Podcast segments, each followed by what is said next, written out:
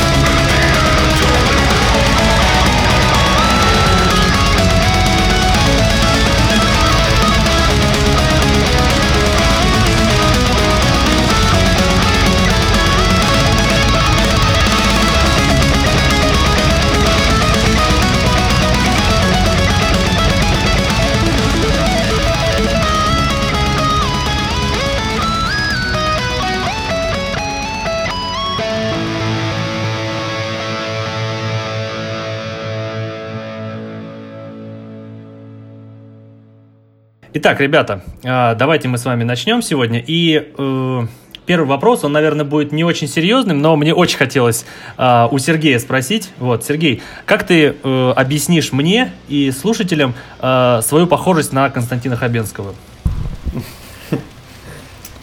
Это личные фантазии чьи-то То просто. есть это показалось просто, да? Поклеп. Да, мне кажется. Ага. Не, я сейчас побрился почему-то, зачем-то, и, наверное, чуть-чуть похож. Да, но я снова обрасту. и Ну вот те, кто будет человеком. смотреть, пожалуйста, напишите, похож ли Сергей на Хабенского, потому что я даже присылал ему коллажик, и это было очень похоже. Это было настолько похоже, что, мне кажется, Сергей от нас что-то скрывает. Вот. На видео другой На видео это будет Да. сильнее видно. Вот. Так что это на самом деле очень классно. На самом деле Хабенского все любят, и я думаю, Сергей, э, российские слушатели тоже к тебе проникнутся особой любовью. Вот. Если Да. Было бы Хорошо, неплохо. теперь давайте тогда начнем по поводу группы. Смотрите, я, соответственно, э, смотрел ваше э, большое видео, где вы отвечали на вопросы слушателей. Вы рассказывали, что вы переехали в город Санкт-Петербург. Но мне интересно, а почему именно в Санкт-Петербург, почему не в Москву? Ну, Был такой вопрос, кстати. У нас тогда стоял, Так, Стоял вопрос. стоял вопрос да, стоял такой вопрос. мощный.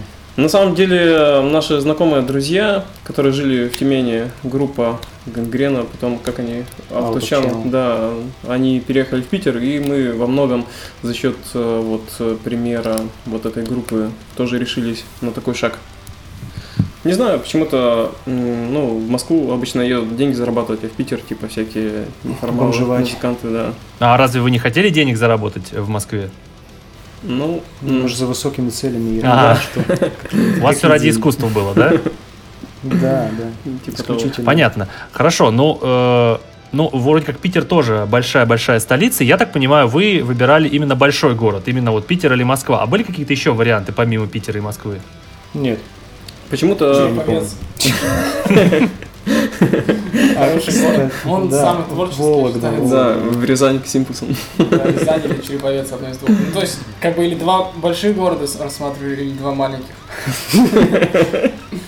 В Тюмень На самом деле, насколько Ну я помню, я немножко дополню ответ. А, Питер. Почему Питер? Потому что близко к Финляндии. А в Финляндии кто у нас? Children of Bodom. Вот. Ну вот. Ответ долго не заставил себя. Подождите, а вы уже э, жители Петербурга, ну, а, юридически? Ну, я Да. и Серега вроде, да? Я тоже юридически. А, да, да. Точно. Нам, чтобы визы получить, да, пришлось. А вы в Финляндии еще не были? Были. Были и как, музы- вам? как как музыканты не были. Да, как Ну, музыканты не были. были. А, ну, то есть а, Алексей Лайха еще не знает про вас. Сейчас знают. Ну, как бы мы лично тусили в гримерке однажды. Прилично, да. Да, но как бы не знакомились. И трогали А. друг друга. Ну да. Ага, понятно. Хорошо. э, Напомните мне, э, кто из вас из каких городов? Вы, э, Александр и Сергей, вроде как из Тобольска, да? Да, получается, мы из Тобольска, это Тюменская А область. ты, Алексей? Я из нефтяной столицы Сибири, город Нефтеюганск. Ага. А остальные ребята у вас откуда, из каких городов? А, Боря, басист, он из Смоленска, но изначально вообще белорус. Вот, но потом долгое время жил в Смоленске в России. Мгм. А, Учился там вроде. И- Иван на букву П. Из как? Петрозаводск, Петрозаводска. вот. Ага. Карелия. Тогда скажите мне тогда для понимания, а как вот э, люди из разных городов нашли друг друга в одной группе? Есть такая штука, интернет. Мы, короче, решили воспользоваться им и познакомились. Не, на самом деле мы с Лехой познакомились на фесте, который э, сами же организовывали. На ВК-фесте. На самом деле, да, получается, вообще как все получилось, то есть у нас, мы когда замутили вот этот проект, который раньше назывался перед самым срать необратимость, вот, и мы, собственно, решили устроить типа концерта и пригласили несколько команд, и, соответственно, там выступал, выступала команда Eight Notes, в которой играл Леха на барабанах. Я не знаю, почему он согласился потом с нами играть, потому что он ужаснулся, что мы делали тогда. Ну да. Судя по видео How to be a Band, э, Алексей согласился в не в самом адекватном состоянии, правильно? Да, ты запомнил, это хорошо. А то я хотел заново пересказать, думаю, но это Нет, нет, нет. Подожди. история. А что из того, что ты рассказывал по поводу присоединения к группе, правда? Или все правда? По поводу того, что ты сразу позвонил, через пять минут согласился, там, Был. Это было все правда, я Всё перезвонил сразу же. Да, я, я у меня был телефон, э, гитариста той группы, в которой я играл, был у меня в руке такой старый Siemens оранжевый, с оранжевым дисплеем. И мне Саня, вот э, он позвонил, то ли ему, я не, так и не понял, как это получилось, потому что я был не в очень адекватном состоянии. И э, когда я поговорил с Саней, а Саша, он такой человек, что он как бы пытается объяснить все довольно-таки конструктивно человеку любому. Вот, и, собственно, и мне тоже не разжевывая, он сразу вы- выставил все планы там грандиозные, что вот мы будем то-то, то-то стремиться к этому, делать вот это, вот это, все, давай приезжай на каких-то условиях, мы с тобой это все обговорим. Я такой, типа, да, да, да, да, да, Саша, да. Я ничего не понял, что он сказал, положил трубку.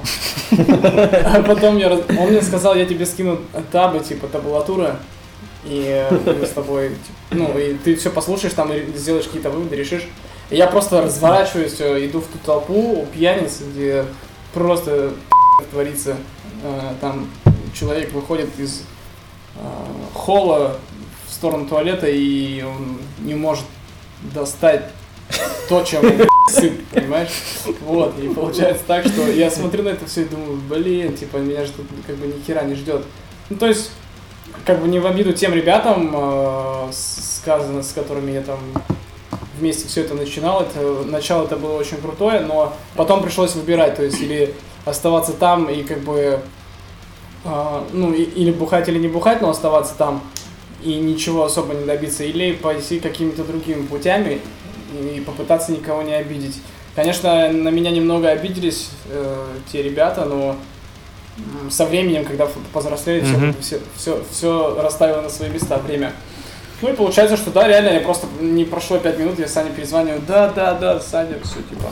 Ну, Выезжаю. Александр Да, человек э, э, интеллигентный, поэтому его обаянию очень сложно противостоять. Особенно, когда смотришь, как он все интеллигентно и грамотно расписывает тебе на камеру.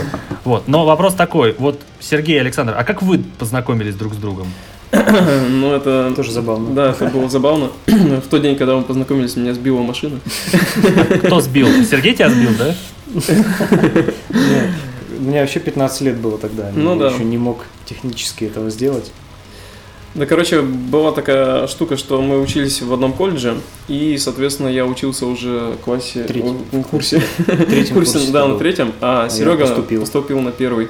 И, короче, что-то мы познакомились как раз 1 сентября, вот, э, и, в общем, что-то мы разговорились, идем, переходим дорогу, и меня сбивает машина. Ага. Я ничего не помню, очнулся уже в больнице, и вот так мы познакомились с Серегой. Вот. И потом, соответственно, Серега начал играть в какой-то там местной команде э, с одним моим другом, На гитаре причем. да, на гитаре.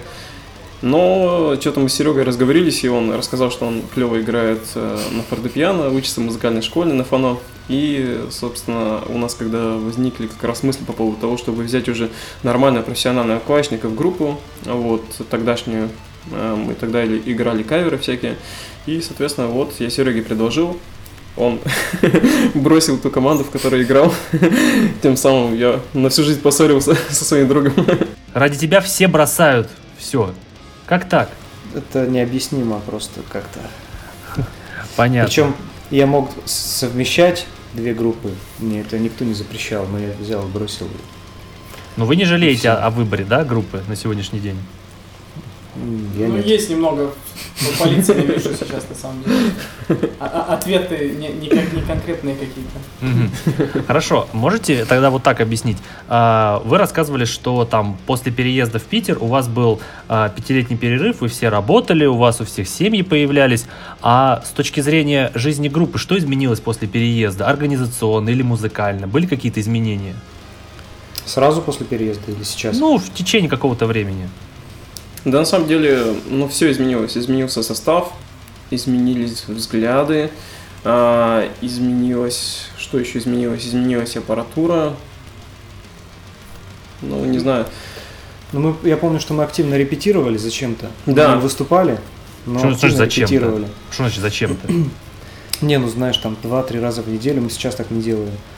Э, Ездили, ездили, да, ни хера не делали, по сути, не записывали, ну толком. Так, что-то чуть-чуть. Э, Не выступали, и планов не было. зато репетировали. Ну да, и на самом деле Сейчас во многом наоборот. за счет этого как раз и наступило такое вот затишье, за счет этого заморозка проекта и произошла, потому что как бы, ну, как-то никуда ничего не двигалось, и вот. Да проблем много навалилось. Да, понятно. проблем много навалилось. С Ну, работами, понятно. с жильем, со всей фигней. А э, смотрите, вот вас не было пять лет, по сути, на сцене, ну, активно, то есть музыкально и концертно вас не было пять лет. Вот когда вы спустя пять лет выпустили свой э, вот дебютный альбом, вы, у вас не было такого ощущения, что вы пропустили как будто целую эпоху музыкальную? Пять лет вас не было на сцене. Да, очень много изменилось. На самом деле, ну вообще, если немножко рассказать про то время, когда вот э, был, было вот это затишье, я помню, что году, наверное, в 2013 мы собрались, спустя достаточно вообще долгий промежуток времени, ну, вообще даже не встречались, ничем не занимались. И мы просто собрались э, в ресторане, в кафе где-то, короче, ну, просто поговорить. И, в общем, и поняли, что на самом деле музыкой вообще сильно хочется заниматься. То есть э, получилось так, что мы вообще, в принципе, ничем таким не занимались, занимались всякой фигней, бытом, работой, жильем и так далее. И, ну вот, по крайней мере, у меня накопился какой-то, можно сказать, голод по музыке. Э, Просто страшно хотелось заниматься музыкой, страшно хотелось э, продолжать все это дело дальше. И даже, на самом деле, были такие мысли вообще э, создавать новый проект, потому что, ну, слишком долго молчали, либо все-таки продолжить Sounds Rise.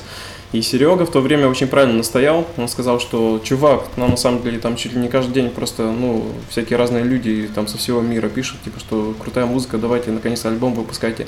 И мы, соответственно, что-то все взвесили, подумали и решили, что у нас полностью весь материал готов. Ну, в том плане, что он весь написан, сочинен, надо просто его дописать, доработать, аранжировать и свести и выпустить. То есть, и мы, собственно, взяли, вот, э, взялись, добили альбом и выпустили его. Вот. Я помню, да, вялотекуще было. Потом- Я помню, занимался, я думал, что мне нужно заниматься бизнесом активно. У меня была херовая фирма, вот, которую после того, как ее закрыли, э, я решил, блин, надо музыкой заниматься. Ну, что-то быстро-быстро я доделал свои партии, которые не мог сделать в течение четырех лет. Что-то нашли каких-то нужных людей, договорились, все поняли, что надо делать, продолжать. И Это- за полгода, мне кажется, все решилось. Да, это была такая проверка временем, то есть на самом деле, ну, вот э, спустя это время мы сами для себя поняли то, что это нам очень нужно, то, что мы без этого просто не можем, то есть это для нас, ну, вообще что-то очень важное в жизни, то есть мы пробовали не заниматься музыкой, у нас не получилось. Подождите, вот э, в 2009 году у вас вышел э, ваш EP, промо-EP, э, где были четыре трека, которые позже вошли в первый альбом, правильно? Да. А когда был написан весь материал к первому альбому? Еще практически до переезда в Питер. Ну, основа. Вы его выпустили в 2015 году. Э, у вас не было ощущения, ну, когда вы выпускали альбом, что эти треки устарели для вас? Абсолютно было. То есть, на самом деле, вот у меня были мысли по поводу того, что, чуваки, да нафиг все это старье сейчас записывать, выпускать, давайте уже сейчас ну, что-то новое сочиним и сделаем и выпустим. Так, Но, ну. соответственно, ну, Серега действительно был прав, то, что, чувак, ну, действительно, материал клевый, надо его добить, доработать и выпустить. И даже вот, ну, на самом деле, я сейчас, когда ехал на вот эту вот тусовку, я, ну, сто лет уже не слушал альбом наш, и что-то врубил в машине, слушал, и понял в очередной раз, что, блин, ну, эта работа абсолютно не зря была проделана. Мгм. А к моменту, когда вы выпустили свой первый альбом, у вас э, были уже какие-то наработки, песни, которые, в принципе, можно было хоть сейчас выпустить? Нет. Нет, то есть у вас вообще никакого нового материала не было? У нас, ну, у нас такая специфика, что мы все сочиняем в Guitar Pro, основу, Ну, А потом уже начинается долгий, нудный процесс, когда мы все это записываем вживую. Вот. И плюс еще, естественно, там Серега по ходу дела наворачивает все это всякими симфоническими партиями, всякой электронщиной. Ну, в общем, там дальше вокалы, тексты и так далее. То есть м, в плане основы, основа была еще, получается, практически вся написана до переезда в Питер. Я в Питере, может, один-два трека еще досочинил и все. Вот. мгм. Хорошо, а как сейчас дело обстоит? Вы же, э, вы в видео, э, вот э, где Q&A был, вы говорили, что после первого альбома кто-то сказал, что будет альбом, кто-то сказал, что будет EP. Так в итоге что будет? Что сейчас? Какой вот, актуальный вот процесс записи? Да, Ну, короче... это мы запикаем. Эм, Я так ответа и не получил. Леха, скажи что-нибудь. Да. Ты же знаешь все. Короче, сложно. Мы пытаемся сделать что-то новое для того, чтобы слушать это в плеере самим. Ага, то есть у вас э, такой процесс поиска идет. На самом деле, все найдено, идет процесс. Знаешь, есть такая кнопка у каждого, наверное, звукаря наз- называется улучшайзинг. Нажимаешь эту кнопку, и все улучшается. Вот мы пытаемся все это сделать максимально. Мгм. на самом деле сейчас, наверное, идет самый активный процесс вообще записи второго альбома. Я думаю, что, ну, по крайней мере, ну, блин, не знаю. Чего? Ну, скорее всего, будет так, что будут э, там ряд синглов, а потом выйдет второй альбом, на котором будут эти синглы. То есть, скорее всего, будет как-то так примерно. Пока Да, и на самом деле, ну, в принципе, как бы там, в общем, ждет, а, ну, по крайней мере, на данный момент мы все-таки думаем, что мы устроим нашим фанатам, слушателям достаточно большой сюрприз, пока его раскрывать не будем. Вот, и в плане формы, и в плане содержания, и качества, и количества, поэтому, собственно, ну, вот сейчас очень активно над этим работаем, и, ну, я думаю, что львиная доля ну, музыка... по музыкальной части уже ну, проделана. Так, стоп. Вы выпустили сингл Flywheel, на который сняли даже клип. А, Это тот самый сюрприз, который нас ждет, или это просто сингл, чтобы вот был? С этим синглом вообще забавная история. Расскажи, ты мне уже давно говорил, что там забавная история. Так. Э, Ну, на самом деле история такая, что э, мы на тот момент, когда выпускали Flywheel, у нас э, было сочинено для второго альбома там, ну, несколько треков. Там Три. Три. три трека было Три трека сочинено, всего лишь, да. среди которых этот флайвил Да. в будущем. Мы И ним долго работали. И мы решили, типа, что, ну, давай пока этот трек выпустим, а потом уже будем выпускать остальные там по ходу дела. И получилось так, что, значит, э, мы его выпустили, и практически в этот момент сочиняли уже новые треки.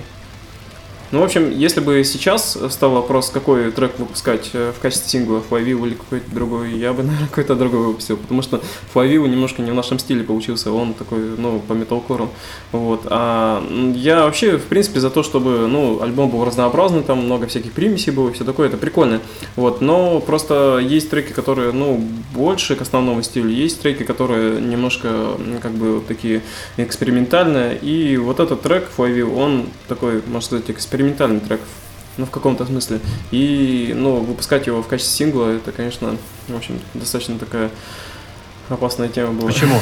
Почему? Ведь э, экспериментальный трек означает, что вы э, не стоите на одном месте и пытаетесь искать э, новые способы удивить слушателя. Почему этот трек тогда плох? Ну, Саня он не удовлетворил. На самом Творца. деле, не- даже не так. А, Я много раз а, вообще... Ну, короче, я постоянно слушаю этот трек время от времени, и, опять же, понимаю, что мне этот трек вообще нравится. Но Мне тоже. есть просто ряд слушателей, которые как бы любят, слушают и, ну, как бы, в общем, они ждут от нас э, примерно того же материала, что и был на первом альбоме. А тут выходит трек, прям кардинально отличающийся от того, что было на первом альбоме. Же прекрасно. И- Ну ничего, нормально, да. И на Стряска. самом да, стряска такая. И на самом деле, ну, как бы отчасти плохо то, что, ну, там кого-то это разочаровало, тех, кто ждал более такой олдскульный материал. А кого-то, наоборот, в в принципе, удивило и кому-то понравилось. То есть у нас на где на Spotify или где были много. Ну, слушайте, ну, Да. подождите. а, вот вы сказали, что вы написали альбом а, первый свой еще до переезда в Питер. И, Мгм. по-моему, это логично, что вы не выпустите спустя 8 лет а, такой же материал. Ну, по-моему, это просто логично, потому что если бы вы выпустили бы а, песню, которая такая же по звучанию, как на первом альбоме, это показало бы вашу музыкальную стагнацию. Мгм. Правильно? Правильно. Поэтому, на самом деле, второй альбом будет другой. Ну, это же Да, прекрасно. И даже не как флавил, наверное. Да, и даже не кафе. То есть он будет... э, ну, Трудно пока сказать. Он будет Мгм. э, точно более энергичным, более, может, кочевым. То есть для концертов он вообще, мне кажется, еще больше будет заходить. То есть на концертах можно будет вообще всех раскачивать. Вот. э, Я думаю, что он будет более эмоциональным. Там будет больше моментов, которые прям, ну, сделаны таким образом, чтобы просто, ну, и мы сами могли там просто вообще разрываться на части и, собственно, Ага. и зрителей, со Ага. зрителями Народ- поступать так же. альбом. Да, народный альбом. И в, каком- в какой-то степени мы действительно, вот да, Леха отчасти правильно говорит в том плане, что первый альбом мы во многом писали, ориентируясь на музыкантов, и сами пытались, э, как-то, не знаю, что-то добиться в плане именно музыкальном, то есть сложности, техничности. А Второй альбом, там тоже, конечно, много очень сложных моментов, но он все-таки создан таким образом, что я думаю, я очень надеюсь, что он больше понравится обычным людям, которые ничего не понимают там в нотной грамоте, в музыкальных инструментах, а которые просто слушают музыку и, собственно, э, Так, любят так красивые треки. похеру. Что там играет. Так, Там, да? там есть и то, и то. То Да, есть и там есть и то, и то. бешеные соляки, есть и х- такие вот прям мелодичные моменты, есть загадочность вот нашего любимого клавишника, который всегда ее мутил, и намутил ее в первом альбоме, здесь она тоже будет. Э, Просто оно все... Да мы сами просто повзрослели и хотим создать, попробовать именно взрослую музыку. А первый альбом это эм, вся наша мощь, которую мы, можно сказать, вынашивали, вынашивали с- с- вообще с, с- первых своих занятий музыкальными инструментами. То есть мы прям э, выдали все, что умели максимально. Вот. А сейчас уже понимая, что мы и умеем, и можем, и живьем, и записать что угодно, мы хотим сделать именно э, такую музыку, которая подойдет не то чтобы вообще каждому, конечно же, а тем людям, которые так или иначе хоть как-то имеют отношение к тяжелой музыке. Ну да, на самом деле мы пытались сделать, э, не знаю, насколько это у нас получилось, будут оценить уже слушатели, э, но мы пытались сделать по-настоящему красивые треки. То есть э, на первом альбоме там было очень много моментов, где было просто, ну, как бы техничность, техничность, еще раз техничность. А тут как бы мы пытались делать какие-то моменты, которые, ну, просто могли бы максим- максимально людей, э, ну, в общем, как-то какие-то эмоции у них вызвать. Хорошо. Два вопроса по э, новому альбому. Во-первых, будет ли на нем Flywheel? Нет. Я Нет. думаю, что нет. Но Ну, мы думали насчет того, чтобы добавить бонус бонусом, треком. бонусом, Но я, возможно, я сомневаюсь, на самом деле, лично я. но это вопрос еще пока Это да. остается Это таким спорным, зависит. открытым. Да, но может выпустим, может нет. То есть, если он и будет, то он будет пересведен немножко в другом звуке. Возможно, мы еще наворотим его там какими-то а, электронными, клавишными, там, симфоническими, чем угодно, там, какими-то партиями дополнительными. Может, да, может, нет. Посмотрим. Пока Ну, влажные фантазии. Да. Поэтому главный альбом, Главный альбом, потому, потому, что... он будет целостный. Это будет, опять же, концептуальная это история. будет концепция. Да, Это у нас сейчас большая работа в этом направлении. в плане текстов. Все, надеюсь, все будет целостнее и концепция, и музыка. Поэтому мы отвлекаться на флайвил или еще что-то будем в самую последнюю очередь. Это точно.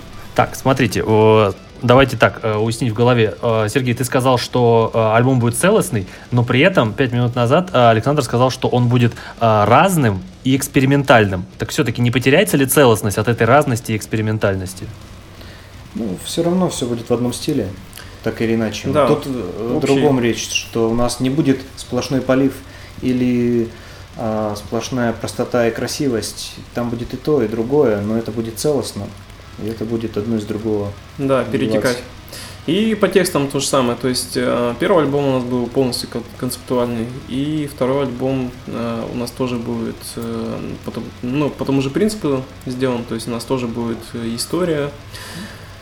Вот. Пока не будем раскрывать. Да, пока не будем раскрывать никаких деталей, но там тоже будет. Мы там сейчас очень активно над этим работаем. И я думаю, что люди, которые любят нашу музыку, если они почитают текст, э, я думаю, что, в общем, Да, очень есть надеюсь. такие люди, которые читают тексты, вникают, Да. открывают нам что-то, что мы сами туда не вкладывали. Это интересно иногда почитать. Хорошо. Глубокий, глубокий анализ, да. Хорошо, давайте так, э, про новый альбом что-то меня так занесло, э, я потом про него еще спрошу, планировалось в конце. А, Давайте сейчас перебивка и там дальше пойдем.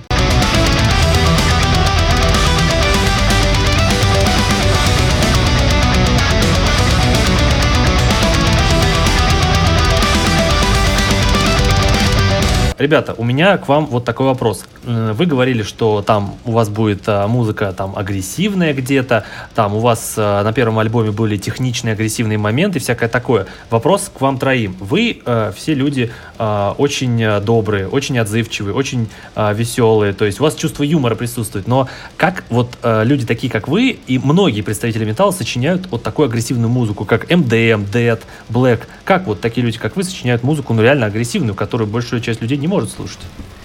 А, с этим, мне кажется, наоборот, проблема есть. У нас конкретно. У да? нас конкретно, да. В том плане, что, ну, по крайней мере, весь первый альбом, за исключением, наверное, только одного трека, The, the Bird and the Frozen. The Bird and the э, Frozen. Да. Саша выучил название. Да, The Bird and the Frozen. Да. Ну, в общем, э, единственный трек вот этот, э, он более-менее злой. Остальные все, на самом деле, там есть какие-то напряженные моменты, но вот прям агрессивные, какие-то жесткие, там, которые выражают агрессию, негатив. Таких практически нет мест, э, ну, на самом деле, ни в одном треке. То есть, и с этим огромная проблема. То есть, ну, у меня вообще, ну, как бы, у меня не получается писать прям откровенно злой музыки. И вот тот же, допустим, вот этот трек the Frozen я писал, ну, практически по заказу. То есть, э, ну, мы такие сели, посмотрели на материал, который у нас получается на первый альбом, и решили, что, блин, надо хотя бы один трек, где не будет чисто вокала, где будет только грязный вокал, и где будет, ну, прям максимально злые, агрессивные рифы. И, собственно, ну, я его просто взял, записал, ну, вот написал именно таким. Ну и там по тексту нужно было. И по тексту нужно было, да. Происходит катастрофа Да. непосредственно, и Мгм. Вот. это описывается. Хорошо. Э, Я почему просто э, заговорил про э, агрессивную музыку, потому что если слушать ваш промо-EP 2009 года, то он как раз-таки звучит поагрессивнее, чем основной альбом. Потому что там достаточно, там звучание как-то помрачнее, пожестче, э, по шероховатости, и при этом создается ощущение, что он более агрессивный, этот материал. Тут именно звучание. Сведение, да. звучание дело в сведении и мастеринге. Да. То есть, Не было там. Он Просто, ну, Оно было ребята, экспериментальным. вот так Не получилось. знаю, да, так, так вышло. Мы не заказывали такое, потому что мы не представляли сами, Да нет, это все будет. примерно так было, они врут. Короче, было следующим образом.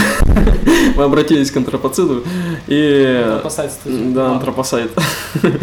Говорим, Ванька, нам, короче, нужен мощный саунд. Короче, он на самом деле сводил э, всякую очень жесткую музыку, там, грайндкор, там, brutal death и прочее. тогда это объясняет. Black metal. Да, и Арканору Мастру мы сводил, мы послушали, там клавиши были, думаю, ну, Да, и мы к нему почему-то обратились. А он, ну, мастер именно сводить очень тяжелую музыку. И мы, на самом деле, даже практически не... Ну, как бы мы его не просили, мы просто отослали исходники, и он нам присылает, э, собственно, то, как он свел в его стиле. То есть э, то, как он привык, э, привык св- сводить музыку. То есть очень напористо, очень жестко, очень агрессивно. И, соответственно, мы послушали, и, ну, в общем, мы согласились. э, с ну в этом и была, была фишка Да. какая-то. Ну, Того, что- я согласен. Это очень крутая фишка этого EP, и, честно говоря, после него а, достаточно, знаете, так а, бьет по ушам вот этот вот уже такой а, более сладкий, более такой мелодичный саунд основного Ну для чего, альбома. мы, для чего мы это делали на альбоме? Чтобы люди услышали музыку все-таки, Да, не только поток Минус, звука. минус как раз промо был именно в том, что там просто безумным напором вообще шел саунд, и на процентов 70 всех наворотов, которые, допустим, Серега прописывал, там каких-то там мелочей, которые я прописывал, их вообще не слышно было. А на альбоме там все-таки с этим было чуть получше. Там, конечно, не такой напористый саунд, но при этом более разборчивый. Вот. Мгм. Хорошо. А, Последний вопрос про агрессивных людей. А, Алексей, вот смотри, вот ты же вот барабанщик, и а, мне казалось всегда, что барабанщики как раз-таки больше любят э, исполнять более агрессивные партии, быстрые, напористые. У тебя же, наверное, есть такое желание исполнять? Они- меня избали, эти партии. То есть у нас получается, что в промо, я на самом деле на промо, можно сказать, учился играть. Ну то есть я какие-то партии еще к тому, чтобы это промо записать, я просто из себя выдавливал максимально, я даже бросил пить тогда, чтобы именно на- научиться Накануне порвал пластик. Да, я при- приезжал на репетиции с пол похмелья, знаешь, или после дня выпивки, но такое не, не очень важное состояние. И а, мы начинали репетировать, и примерно в, в начале второго такта у меня рвался пластик, потому что я даже не чувствовал, что я делаю вообще. Вот, и пришлось бросить пить и прям именно позаниматься собой и над собой поработать, чтобы научиться играть вот так вот э, максимально мощно, быстро и еще при этом всем, чтобы это было как-то... Есть такое понятие, как вкусно, понимаешь? Да, да, да. Вот, э, чтобы это было не просто сплошной полив, там, зубодробилка, а чтобы это Коров. именно вкусно звучало, все было в акцентах, интересно и дополняло именно музыку. То есть у нас получается даже так, что если мы слушаем гитар свой трек изначальный, который Саша Рыбу, допустим, написал, а, говорит, вот надо это все как бы приукрасить. Я начинаю писать барабаны, Серега что-то клавиши и получается просто огонь на самом Да, деле. трек И- преображается и- прям да, сильно. из, из того, что было изначально, ты, э, как бы, если человек, который даже нас не знает, он послушает первый вариант, а потом послушает второй, он офигенную разницу почувствует.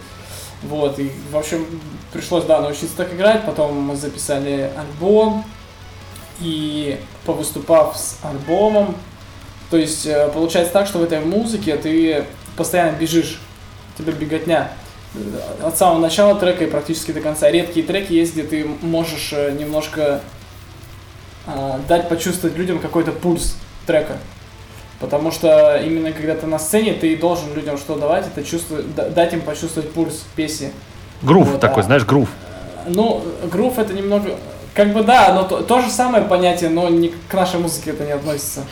Вот, у нас там В грува нет. случае, на первом альбоме точно. Да. У- На У втором- нас именно дать по- по- почувствовать пульс, чтобы люди хоть что-то пытались ощутить, помимо э, того, что куча просто каких-то скоростных звуков летит в уши. Вот. И это все, оно как бы на самом деле э, подна- поднадоедает. Как бы техника, она вся сохранилась и прочее, там все это бешеная игра, это все прикольно, но лучше это использовать как фишку. Вот э, сейчас, э, который альбом как раз мы пытаемся сделать, я пытаюсь сделать самые странные барабаны именно даже для себя, э, что я бы, наверное, никогда до этого не сделал. А кто твой такой музыкальный ориентир в барабанах? Тут зависит все от э, времени моего развития. Когда Сейчас. ты- Сейчас, на данный момент, да, тот же старый пердун Ричард Кристи, который играл Dead. уже да, в, в основном составе группы Dead, да.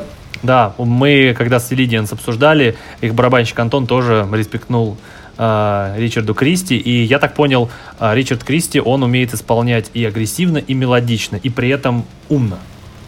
Вкусно, красиво, умно, все, все звучит просто, все в меру акцентировано, в меру э, быстро, то есть это идеально. Он в каких-то там э, старых вот этих вот годах развития вообще металла, он, м, можно сказать, смешал э, такой супер фанка-джаз, мега, мега акцентированный, смешал с э, таким топорным детом типа Cannibal Corpse. Все это помешал и получилось просто очень красиво, но и при этом всем видно, что человек я не джазмен, то есть он прям реально металлхед, у него постановка рук, ног, он, вот вся его игра, она такая то- топорная и остается внешне, но при этом всем звучит это просто мега. И вот по сей день я даже, ну, бывает, там еду куда-нибудь, э, смотрю в окно там в маршрутке или еще где-то, я включаю какой-нибудь трек, причем именно живого исполнения, лайвы. Очень лайвы, там, Scavenger of Human Soul есть трек у них такой датый, и просто я его включаю и слушаю, думаю, господи, вот уже это было сыграно в 2001 году, какой сейчас год, 2018, 17 лет назад, и до сих пор, ну, как бы я этим наслаждаюсь. Последний вопрос по барабанам. Э, Я его часто задаю. Э, Как ты относишься к э, барабанной секции вот в этой группе? А, Dragon Force? Просто Да. окошко маленькое, Да. Да там какая меня вообще. Всё. смешно. Однообразные там там и переходы. ну, А, Идем тогда дальше. Даже не будем останавливаться. Смотрите, ребята, вопрос следующий. А, Если пошерстить ваши социальные сети, а именно Facebook и YouTube, то бросается в глаза то, что большинство э, фидбэка, который вы получаете, это зарубежный фидбэк. То есть, если зайти на каждое ваше видео на YouTube, там до хрена комментариев на английском языке с просьбами приехать в ту или иную страну, а, ну или просто там иностранцы что-то пишут с какой-то из каких стран. А, как так получилось, что в вашем Фейсбуке в 4 раза больше аудитории, чем ВКонтакте российском? Она дешевле. Да, да, да. Да. На самом деле мы вообще ничего не предпринимали, по большому счету, для того, чтобы как-то завоевать э, сердца э, забугорных слушателей. Ну, мы просто сделали музыку классную, з- замечательную. И все, и, собственно, и больше ничего не сделали. Выложили. Да. Мы, по-моему, на MySpace выложили Да. в 2010 году музыку или в девятом даже. Честно и говоря, оттуда и пошло. Куда выложили? Простите, нас просто не поймут многие люди. Куда вы там выложили? Ну, мертвый ресурс такой есть, где там перекати поле уже. И, короче, MySpace, да, называется. И там народ коннектился также музыкально, чисто музыкальная соцсеть. Конца, наверное, середина 2000-х, да, был, когда Да, там пик был. Да. Конец. в то время. Делали дизайны, делали специально под, под себя. Потом это все слетело, Да, а потом вообще умерло. MySpace мы расстроились. Ну, Там даже, ну, у нас было много сообщений всяких и важных контактов, э, в том числе с лейблами. И заходишь туда, там даже сообщений не осталось. Настолько, да, просто на послали своих подписчиков. Понятно. А так в Фейсбуке-то в итоге вы хотите сказать, что это сами люди вас нашли и подписались? Ну, смотри, в Фейсбуке была фан-страница. Мы, э, Да, кстати, это тоже забавная история. Мэтью- Не, мы ее Да, создавали. Мэтью Хадсел, американец, э, Да. создал эту Просто страницу. фанат какой-то. Фан-страница просто. И когда э, мы с ним списались, на этой странице уже было 2300 человек. Охренеть. Мы договорились, давай мы, мы возьмем тебя. под, кон- Да, под контроль эту страничку. Он был только рад, удивился, что да, мы написались. Эти, Всё, с короче, тех эти- пор Эти самые комментарии, да, они нас и вернули, в общем-то, к желанию, что нужно этот проект дальше двигать Да. максимально. Это было самое главное, потому что на самом деле было, ну, огромная куча мыслей, когда вот, ну, прям самые жесткие времена были, было, ну, вообще такое настроение, что м, какая уже музыка, уже вообще не сами ничего не делаем, и нафиг оно все надо, как бы уже все погрязли в какой-то фигне. И в итоге, на самом деле, действительно, единственное, что нас вернуло ко всему этому делу, это постоянно отклики от наших всяких слушателей, фанатов по всему миру, которые постоянно нам говорили, люди, вообще там что-то интересное делаете, давайте уже сделайте наконец-то Да, альбом. мы смотрели, как набирают просмотры на Ютубе наши треки, которые выложены даже не на нашем канале. По 100 тысяч уже смотрим 150, и комментарии растут, и все. Ну да. Надо делать. И это, конечно, очень сильно вдохновляло. Да, это всегда вдохновляет. Да, и ну вот мы действительно ничего не делали. То есть это все абсолютно само собой. Ну да, потом уже мы занялись. И... Это удивительно э, э, в том смысле, что некоторые группы тратят большое количество денег на таргетированную рекламу, на пиарщиков, промоутеров, а у вас так вот все получилось, при этом, что у вас один альбом и один EP. Это, наверное, говорит о том, что в вашей музыке все-таки что-то есть для людей. Причем вот там, не здесь, а вот там. Ну, наверное, да. На самом деле, самое главное, да, и гимн пошел. Э, Самое главное, что у нас, э, что мы все-таки перед переездом в Питер выпустили промо. Вот если бы этого не было, то о нас бы сейчас никто не знал и вообще м, группы бы, было, да, группы, во- возможно, даже бы уже и не было. За счет того, что мы выпустили промо, и оно просто, пока мы сидели и тупили, э, это промо расходилось само собой и, собственно, набирало популярность. Вот. И наш клип замечательный первый. Который, Шедевр. я тогда работал на местном телевидении в Тобольске, и я просто вообще без спроса взял свет, взял камеру, приехали в какой-то местный ДК, и, собственно, в, э, дискотечном зале взяли, выключили свет, выставили э, свой вот этот телевизионный свет, и, в общем, вот и поснимали се- м, друг друга. Ну, ну а вот почему я этого потом- клипа не видел? Где он есть? В смысле, Nothing Да to лучше не первый. НТС самый первый, да. Там- Лучше не смотри. Да. там Э, Или я что-то видел, слушайте, вот не помню. По-любому видел. Что-то мерцающее. Да. Я там безумное количество вспышек наставил. Не знаю, у нас есть, кстати, он на канале или нет, но в интернете есть, в Ютубе. Да. В Ютубе есть, да, там где 1100 Есть, да? просмотров. Да. Ну да. Хорошо. А, означает ли это, что у вас э, вот большая часть аудитории зарубежная, что вы будете работать на зарубежный рынок, ну или на мировой, как сказать? Ну, мы так и делаем. Мы так и делаем. На самом деле, вот, ну, последние наши концерты, вот, ну, у нас получается, когда мы осенью выступали в Японии, у нас было три концерта в Японии, небольшой тур. И вот эта поездка нам, ну, откровенно четко показала, в каком направлении нам нужно смотреть и двигаться дальше. То есть это м, на самом деле неплохо, не хорошо, ну просто вот так есть. То есть э, мы, ну как бы, просто нас вот оттуда любят, ждут э, больше, чем в России. Но это, ну, неплохо, не хорошо, пусть будет так. В России тоже сейчас изменения положительные Да. отмечаются, кстати. Просто, ну, действительно, нас больше всего поразило то, что, ну, как бы мы, когда в России выступали с, те- с теми же симпулсами, когда ездили в тур, э, значит, э, ну, сколько там, ну, не очень много человек э, приходило на концерт, мягко говоря. Вот. Э, И, собственно, да, не знаю, там после концерта одну-две футболки покупали, там диск и все. Когда мы переехали в Японию, самый первый же концерт, не в столице, в Осака, в городе, мы выступаем, и ну, народу тоже не очень много, там человек 100 примерно пришло. И они просто вообще поют все наши тексты, знают наши песни, знают наш- нас по именам.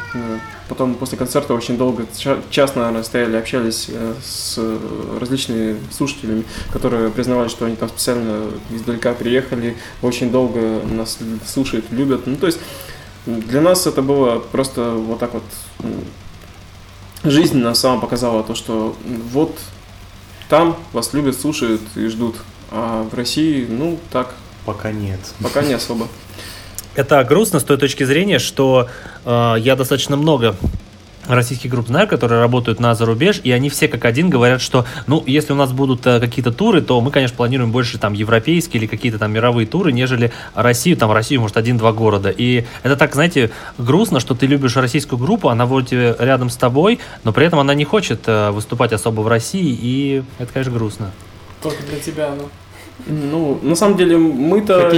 Да, мы, мы-то с огромным удовольствием бы. Просто если, ну, как бы, если будет определенное количество людей, которые будут приходить на концерты, и это будет действительно, как бы, стоить того, тогда Все мы опять же будем от нас только за. зависит тоже. Ну, да. Как мы будем с этим Мы думали работать. сделать рэп, рэп-проект. Назвали его «Пацан с Райс». Да.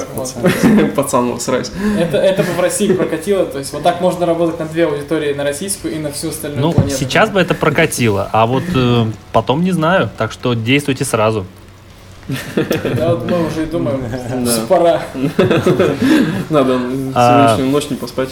Слушайте, у вас ВКонтакте э, в вашем э, описании группы сказано, что типа группа дает редко концерты. А, вопрос такой, а нужны ли вообще вам концерты?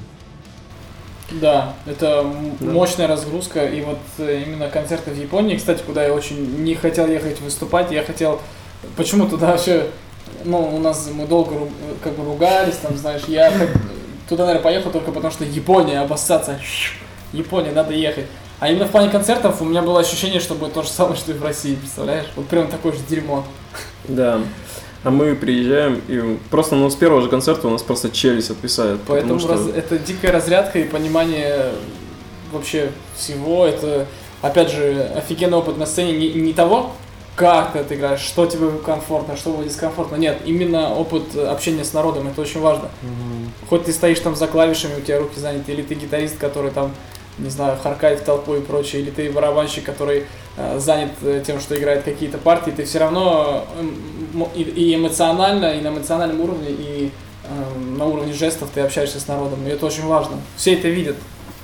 Вот, люди, люди орут, люди там, не знаю, ты там махнул палкой в чью-то сторону, они заорали, там ве- ве- весь этот э, угол, там, правый угол по сцене орет, там, а, нифига, обоссаться.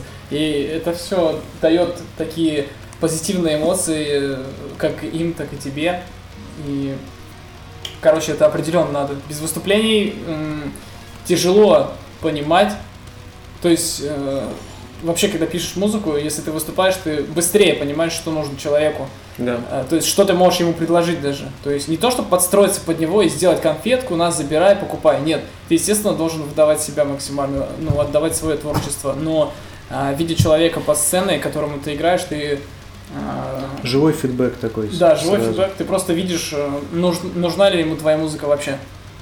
Вот и все. И Понимаешь, когда ты что ты понимаешь, что вообще нужна, написал. конечно, ты приезжаешь домой и э, вот, допустим, э, мы как бы в связи с тем, что там много работаем и прочее, возможно, уже подзабыли немножко Японию, но, по крайней мере, в первый месяц о ней были разговоры, я каждому, наверное, рассказывал, и каждый у меня спрашивал, что и как. А вот, допустим, Борис, у нас басист есть, который изначально белорус, он до сих пор ходит, и вот он Япония, Япония, Япония, он ей просто как бы бредит. Мгм.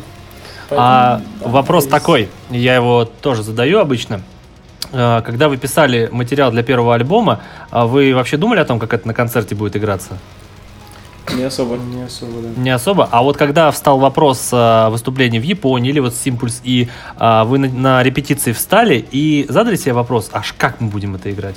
Да мы играли же уже до этого. Да, там, в принципе, несколько концертов было. Как минимум презентация была в 2015 году. Да. Нет, ну у вас э, как вот вы на репетицию с- э, встали и поняли, что так, давайте здесь отрежем, здесь упростим, или так не было? Да, было все как-то постепенно на самом деле. То есть, э, ну, вообще изначально была такая история дурацкая, что мы вообще как бы как группа, у нас даже дебют был с двумя гитаристами э, в Твери. Мгм. 10 лет В назад. 2008 году. Да, 10 лет назад.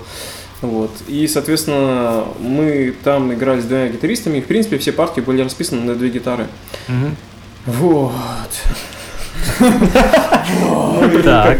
А сейчас одна гитара. Да, а сейчас одна, и, собственно, и вот приходится, ну, как бы, что-то играть самому, что-то э, просто пускать в подложку, то есть, ну, там как-то выкручиваться каким-то образом, чтобы все это прозвучало на концерте так, как ты изначально все это планировал. Тебя засрут сейчас. Ну, кто по-любому.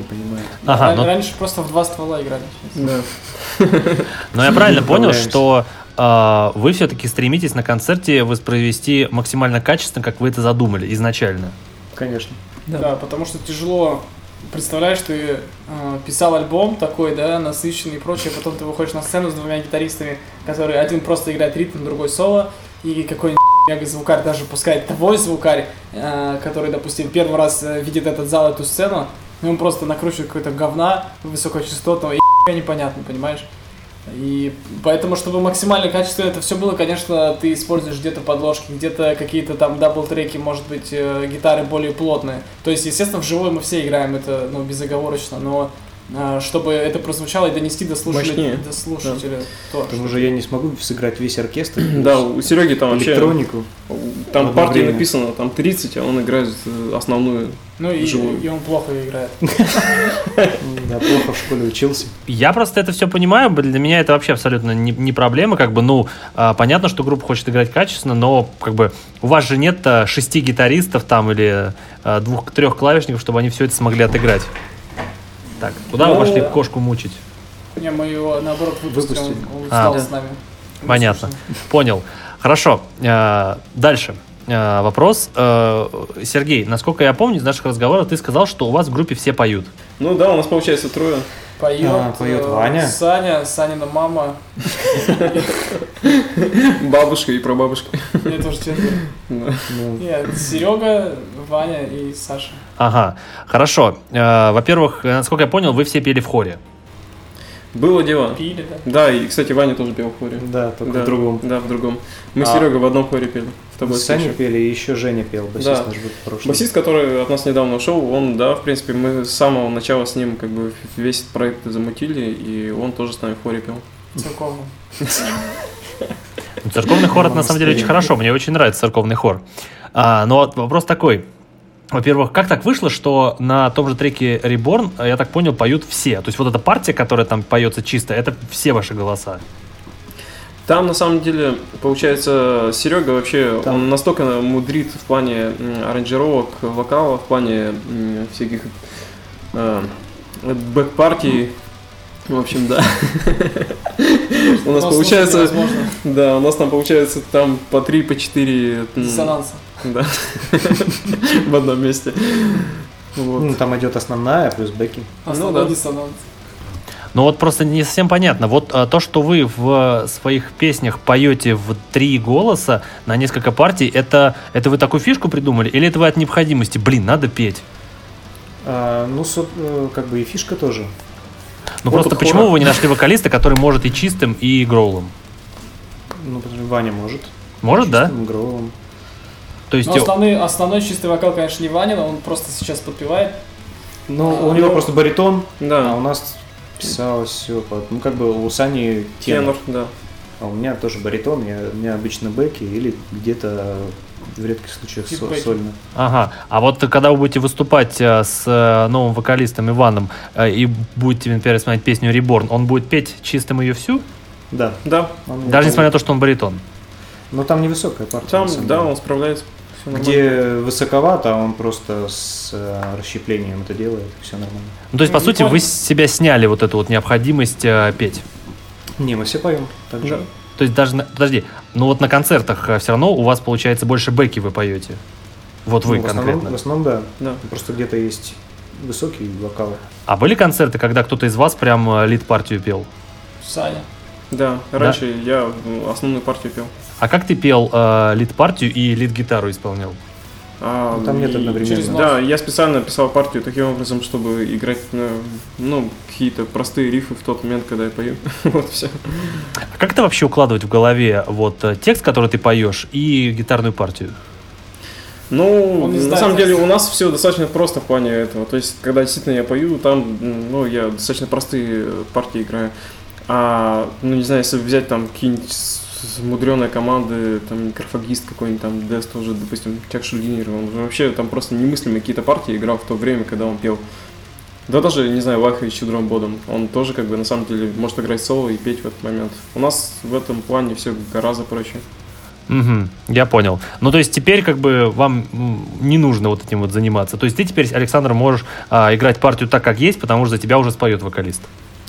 Но у нас Ну. партия просто написана так, что там разгруз во время чистого. Да. В Ага. гитаре разгруз. То есть, Мгм. ну, там просто Аккорды в вешается, да, и поется. А, слушайте, э, ребята, я вот э, забыл, честно, где, где я это прочитал. А, то ли это было в вашем видео, то ли где-то вы это писали. Но вроде как вы говорили, что новый альбом планировался на конец 2017 года. Э, До сих пор эта информация где-то висит. Так, либо вы сейчас объясните, что происходит, либо вы исп- исправите то, где это написано. Это, это врут просто, кто-то наврал, враги. Откуда вообще взялась эта дата, конец 2017 года? Ну, мы так наметили, видимо. Да, хотелки тогдашние. Но мы выпустили сингл замечательный. Как релиз, можно сказать. Да. Все, собственно, и вышло. Не, нет, слушайте, подождите. Вы сказали, что у вас сейчас а, такой основной процесс а, написания песен, то есть, получается, песни еще все не написаны к новому альбому, но дата какая-то была. Это как? Тогда даже альбома еще не было. Да. А мы почему-то дату, ну, как-то... Это, мне кажется, просто у нас вокалист решил, что вот эта дата, и мы должны к этой дате 100% успеть. Нет, тогда э, вряд ли. Я не помню, кстати, где мы это говорили. Ну, это как мотивация вам Ну, было, было да, такое, было наверное, дело, да, мы было. писали какой-то пост такой. Это, наверное, было еще в начале 16 года. Мы думали, ну, блин, напишем по день. Ну, понятно. Ну, кстати, в начале 16 года я вас только и начал слушать, вот, и думал, типа, ну, блин, сейчас они что-то выпустят, вот, сейчас что-то будет. Да, Вот. вышли реми- ремиксы, вышли весной 16 года. Вот, вот, отлично, Сергей, ты сейчас отлично подвелся к следующей теме. Это вопрос, откуда у вас такая страсть к этим техноремиксам, что вы даже отдельный релиз запулили? Ну, что, мы один раз всего лишь сделали. Один раз, как говорится. Не, ну подождите, у вас целый релиз, который в iTunes, который можно купить за деньги, получается, это же было Да, продуманное пожалуйста. решение. Ну, это. Здравствуй, пидорас, да, еще в один залил. Не, ну просто э, с нами на альбоме работал крутой электронщик Да, Илья Фа- Фатал. Илья Фатал, да, мы теперь его знаем. Мы с ним решили сделать релиз, такое вот чистое его творчество, на основе нашего. Ну и вот он себя там полностью раскрыл. в разных полностью, стилях. не полностью, Ну, но полностью, не полностью, да, но как бы Ну, в это его разных работа, стилях. да, мы ему исходники отправили, он частично их использовал и уже наворачивал. Ну, Synthwave там совместно делали. Так, ну, э, Сергей, насколько я помню, ты вроде сказал, что ты сам хочешь теперь этой электронщиной заниматься. Ну, я хотел бы, да. Но я не такой крутой чувак, как Илья. Но на втором альбоме э, электронщина уже будет в основном моя А будет какой-то еще отдельный релиз по второму альбому? в плане. Электронный. Ре- Ремиксы Да. не планировали пока. Скорее всего, даже больше будет какой-нибудь акустический, симфонический релиз, нежели электронный. Ну, это вот так пока. Хотелки. Ага, ладно, хорошо. А, вопрос такой. а, я уже задавал это вроде как э, и Сергею Александру, но повторюсь. Вот э, Александр, смотри, я вот очень внимательно слушал гитарные соло, которые прозвучали в альбомах. Они звучат очень модерново, э, очень технично, очень быстро. Можешь сказать, э, чьи влияния прослеживаются в этих соло? А, на самом деле все предельно тупо и банально. Все это, с одной стороны, как бы перфекционизм, просто безумный, там вытачивание вообще до каждой мелочи. С другой стороны, как бы неумение играть стаккато. В той мере, в которой бы это хотелось играть. И, соответственно, приходится всяко измываться, играть любыми другими приемами, кроме как стаккато. И ты играешь тэппинг, э, потом, не знаю, легато, какие-нибудь э, коняшки, да, там, что угодно, свипы, э, потом опять тэппинг. Ну, то есть, что угодно, но только не вот эти вот прочесы медиатором. Каждую Просто ноту. в- выдал себя. Да. И поэтому, э, поэтому, собственно, все это звучит, э, ну, Дурного. да, модерново. Потому что никто нахуй играть не умеет. Модерново. Все играют так же. То есть ты пытался в эти самые э, соло э, впихнуть чуть ли не, знаешь, такую отдельную композицию внутри композиции. Ну, возможно, я на момент написания первого альбома э, очень сильно, конечно, вообще болел всем этим э, гитаризмом, э, техничностью. Я занимался по 9 часов в день. И, собственно, мне, Как и все остальные. Да, Так как и- все так остальные. научился стаккато играть. да, так и не научился стаккато играть, но зато куча всякой фигни другой прописал. На самом деле, вообще, как бы, если чуть вернуться еще до того, как вообще появился первый альбом, получилась такая забавная фигня, что я просто переобщался с тюменскими гитаристами, крутыми, хорошими, которые просто мне весь мозг э, Ладно, не буду говорить, чтобы не пикать. Ну, в общем, э, значит, они ну, настолько сильно меня вдохновили э, на сочинение, исполнение очень сложной техничной музыки, что, собственно, и сподвигло во многом создать проект Sonos Rise и Мгм. вот там реализовать какие-то очень сложные техничные моменты партии. И вот таким образом во многом вот оттуда все идет, все вот эти вот страшные техничные. Ну, то есть, да, мы Партии. думали, что техничность это как важно. На самом деле для хорошего э, музыканта этот вопрос никак не стоит. То есть все должны быть, все должны быть техничными, это априори, чтобы ты не играл одну ноту в минуту или миллион. Ну да. Ну, то есть, э, Александр, у тебя, получается, в твоей гитарной работе нет такого принципа, что я э, наслушался Алекси Лайха, сделаю как он. М, Точно нет. Мгм. Хорошо, э, Сергей, вопрос к тебе. В твоих соло, вот кто тебя вдохновляет? Ну, поначалу мой ориентир... Что? Учитель в колледже. Учительница. Поначалу просто технично надо было. Вот я думал, вот надо технично. А, Но я всегда старался сделать э, в соло мелодию. Что для меня главное это мелодия. Все равно она хоть быстрая, хоть какая, но мелодия. У меня там в одном треке в Lost Pad заложена тоже мелодия, где там очень быстрый момент, и у меня каждая четвертая нота складывается в мелодию. О, далее. прикольно. Для меня это, для меня это вот приоритет. Кто-то э, строит на импровизации, кто-то еще как-то. А я заранее прописываю вот как мелодию быструю. Прикольно, да, это действительно необычно звучит, чтобы... Подожди, ты изначально так планировал, что каждая четвертая нота это вот в мелодию выстраивается? Да, просто акцентами. Прикольно, я такого никогда не видел, слушай. Или, где- или, или кто-то такой уже делал, или ты новатор Да, в этом да. смысле? Да, я не знаю, наверняка кто-то делает. Блин, слушайте, мне кажется, я сейчас сижу перед человеком, который что-то новое придумывает. Это же вообще офигеть. Где в наше время такое найдешь, а? Так, ладно, хорошо. А, вопрос такой, э, Сергей, опять же к тебе. А, вот э, в, в студии как записываются клавишные партии? Вот как проходит процесс чисто технически? Это набивается в программе на компьютере, ты набиваешь это на клавишах, которые в комп идут. Как это происходит вообще? Э, Подключаю через звуковую карту дома сидя. Забиваю Ага. в программе и играю просто. А это вообще э, многие так э, клавишники делают? Или сейчас все-таки через компьютер просто в программу набивают э, плагины сэмплы? Да, можно, наверное, и набить. Просто это будет... э, Ну, ты запаришься, там и живость, все. Даже в электронике живость важна, ну, так, именно в соло. Ну, то есть ты руководствуешься тем, что это должно звучать именно живо. Ну, отчасти и живо, да, и все-таки как-то честнее. Ну, наверное, это логично, потому что, как бы, играя это живо в студии, ты, как бы, учишь себя играть это еще и живьем. Э, Да, кстати, запись это такая хорошая тренировка. ты действительно слышишь потом, как ты играешь на самом деле. Мгм. И при записи всегда растет уровень. Мгм. Я понял, хорошо. Э, Смотрите, э, у меня еще э, к вам несколько вопросов, и будем переходить к следующей теме. Смотрите, чуваки, к сожалению, я обнаружил небольшую, конечно же, проблему, когда вас изучал. В ваших э, YouTube-каналах, в YouTube-канале, в ВКонтакте есть огромное количество информации о вас. Куча видео, лайвов, клипов, а, даже Q&A есть. Но а, мало музыки, к сожалению. Вот как так получается? Что количество контента в соцсетях превалирует над музыкой. Это проблема какая-то? А что ты имеешь в виду конкретно? Ну, то есть аль- м, альбом один, типа, Да, всего лишь. альбом один, но клипов, лайвов вообще великое множество. А Вы э, на- намеренно так делаете или как? Да, нет, на самом деле так просто получилось. Мы сейчас как раз, в принципе, я думаю, что с лихвой э, э, этот недостаток устраним.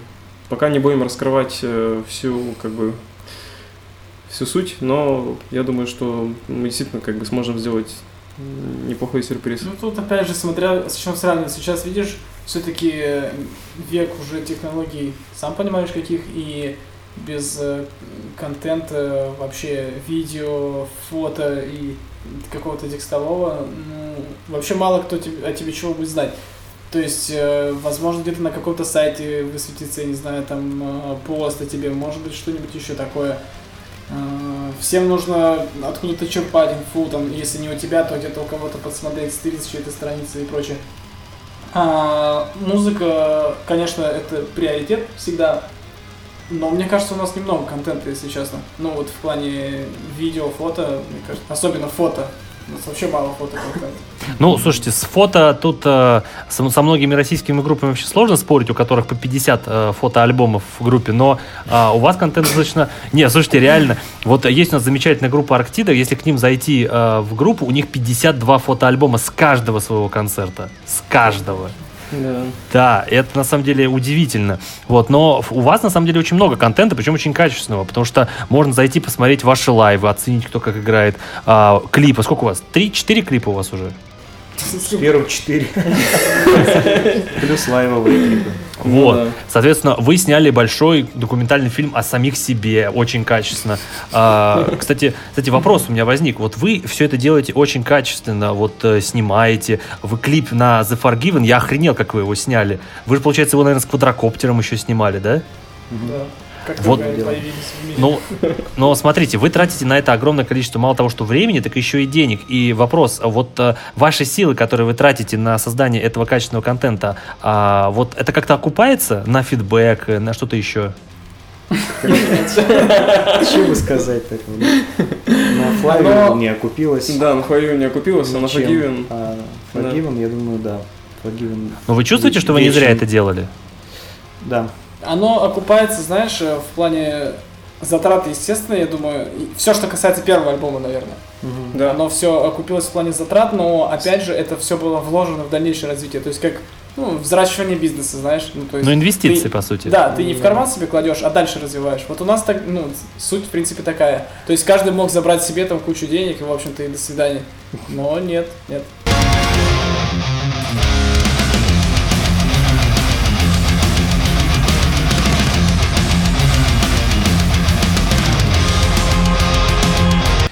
Итак, ребята, а, прежде чем мы закончим, а, соответственно, рубрику а, о вас, а, я хочу вот немного поиграть, опять же, в Юрия Дудя. Вот, я в каждом выпуске э, в него играю. Поэтому вопрос вам троим, каждому маленький.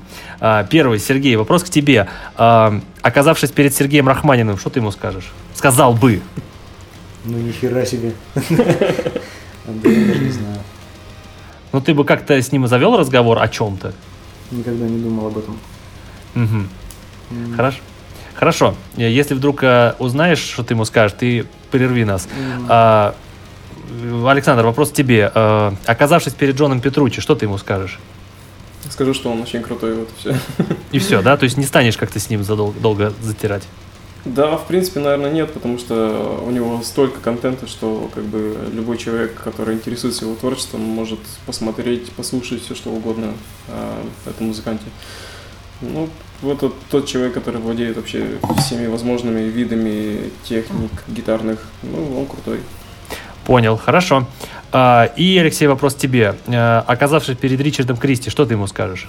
Я подойду, скажу, батя, скажу, если бы не ты, я бы так играть бы не научился. И все. Я бы не сказал, что он там крутой или что такое, или что-то такое, потому что я думаю, что он очень простой человек, но судя по каким-то видео, знаешь, он, он, э, именно музыкант с большой буквы, но человек он, скорее всего, очень простецкий. Поэтому подошел бы, пожал ему руку и сказал бы, что дядька, вот, представляешь, да, тебе должно быть это просто офигенно радостно, что из-за того, что ты сделал в свое время, сейчас появляется очень много хороших музыкантов. Блин, вот, чуваки, учитесь вот у Алексея, как надо вот реагировать на своих кумиров. Вот так надо, да, вот просто подойти, обнять человека, тряс- потрясти его, сказать, ты охренительный. Вот, я, наверное, тоже так сделал. что Рахманинов умер давно, я так удивился, Потрясти его немного. Да, понятно. Ладно, хорошо. Давайте на этой э, очень позитивной ноте э, закончим с вами э, интервью о группе Sunless, Sunless Rise. Я надеюсь, что те, кто еще не знал что-то о группе интересное, узнали. Вот. И мы сейчас с вами перейдем в следующую э, часть нашего подкаста, которая э, будет посвящена э, отношениям э, метал-музыки и телевидения. Так что э, погнали.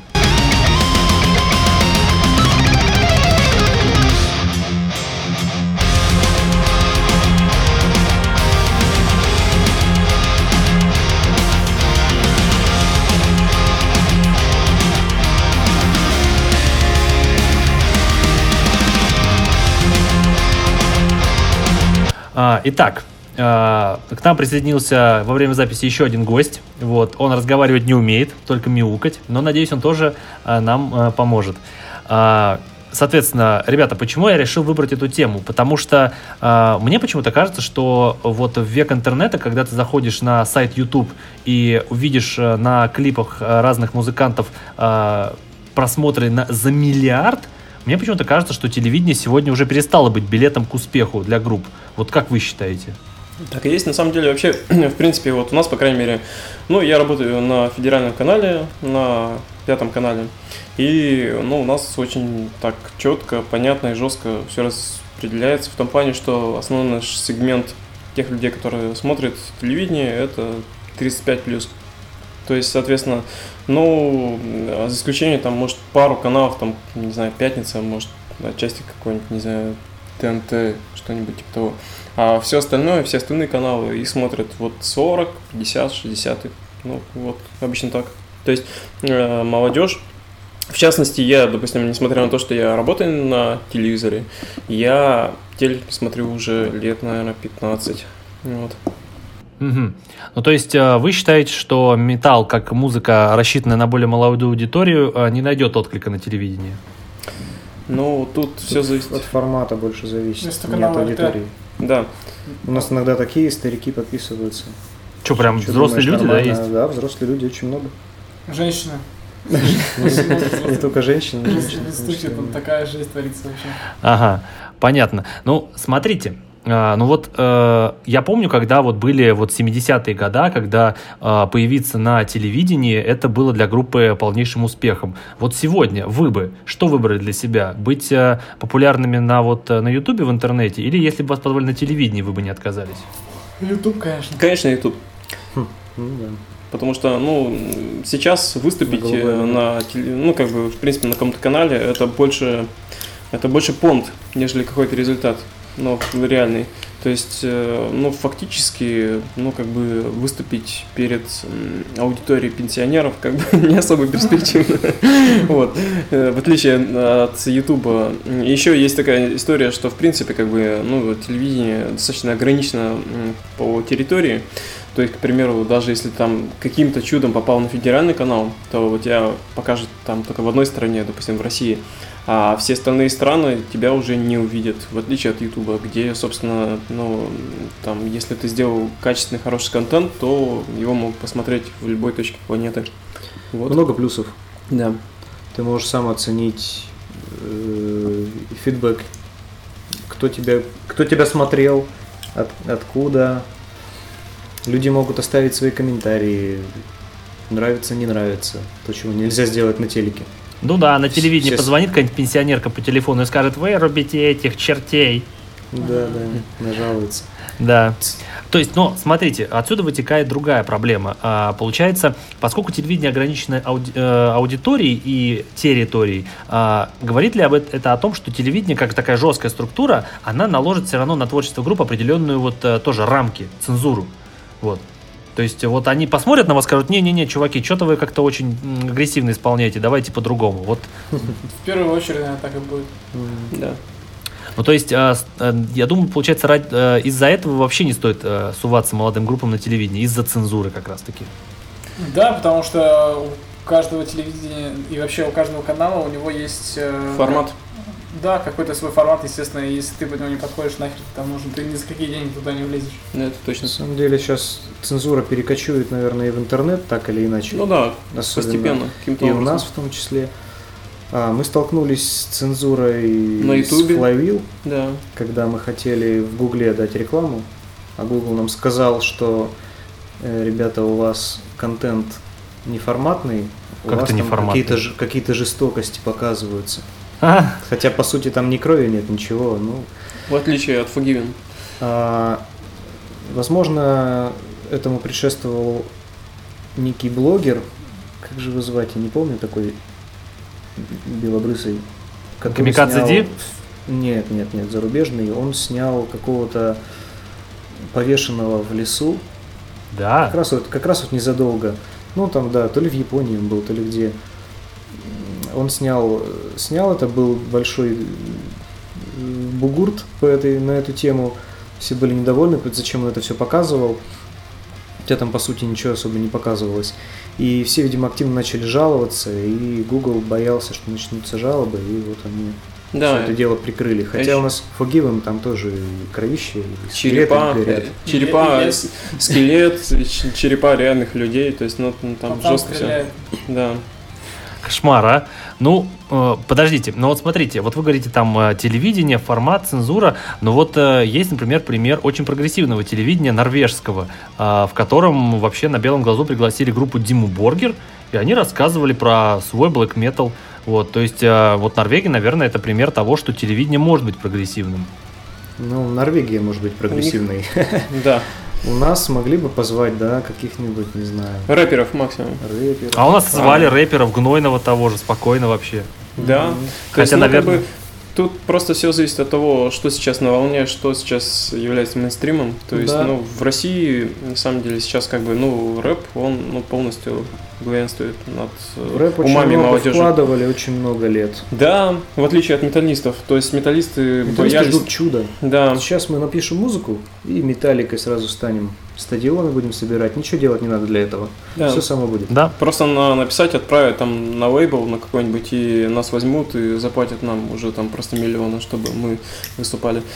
А все не так. И на самом деле те же рэперы, они, ну реально, они там многие рэперы просто кредиты брали, вкладывали там просто свои деньги, деньги родителей, какие угодно деньги, чтобы Мгм. ну, развивать эту музыку.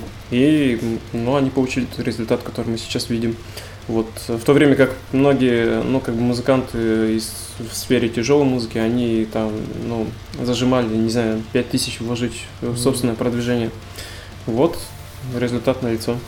Ну, на самом деле, э, стоит еще отметить, что из-за того, что э, рэп и поп-музыка, наверное, все-таки более массовы в нашей стране, то и э, с- эти э, СМИ, которые посвящены этим жанрам музыки, они тоже более массовые. То есть э, в России, наверное, нет ни одного э, профильного ресурса по метал-музыке, который бы охватывал реально огромное количество людей. То есть, попав на который, вы могли бы рассчитывать на огромный фидбэк.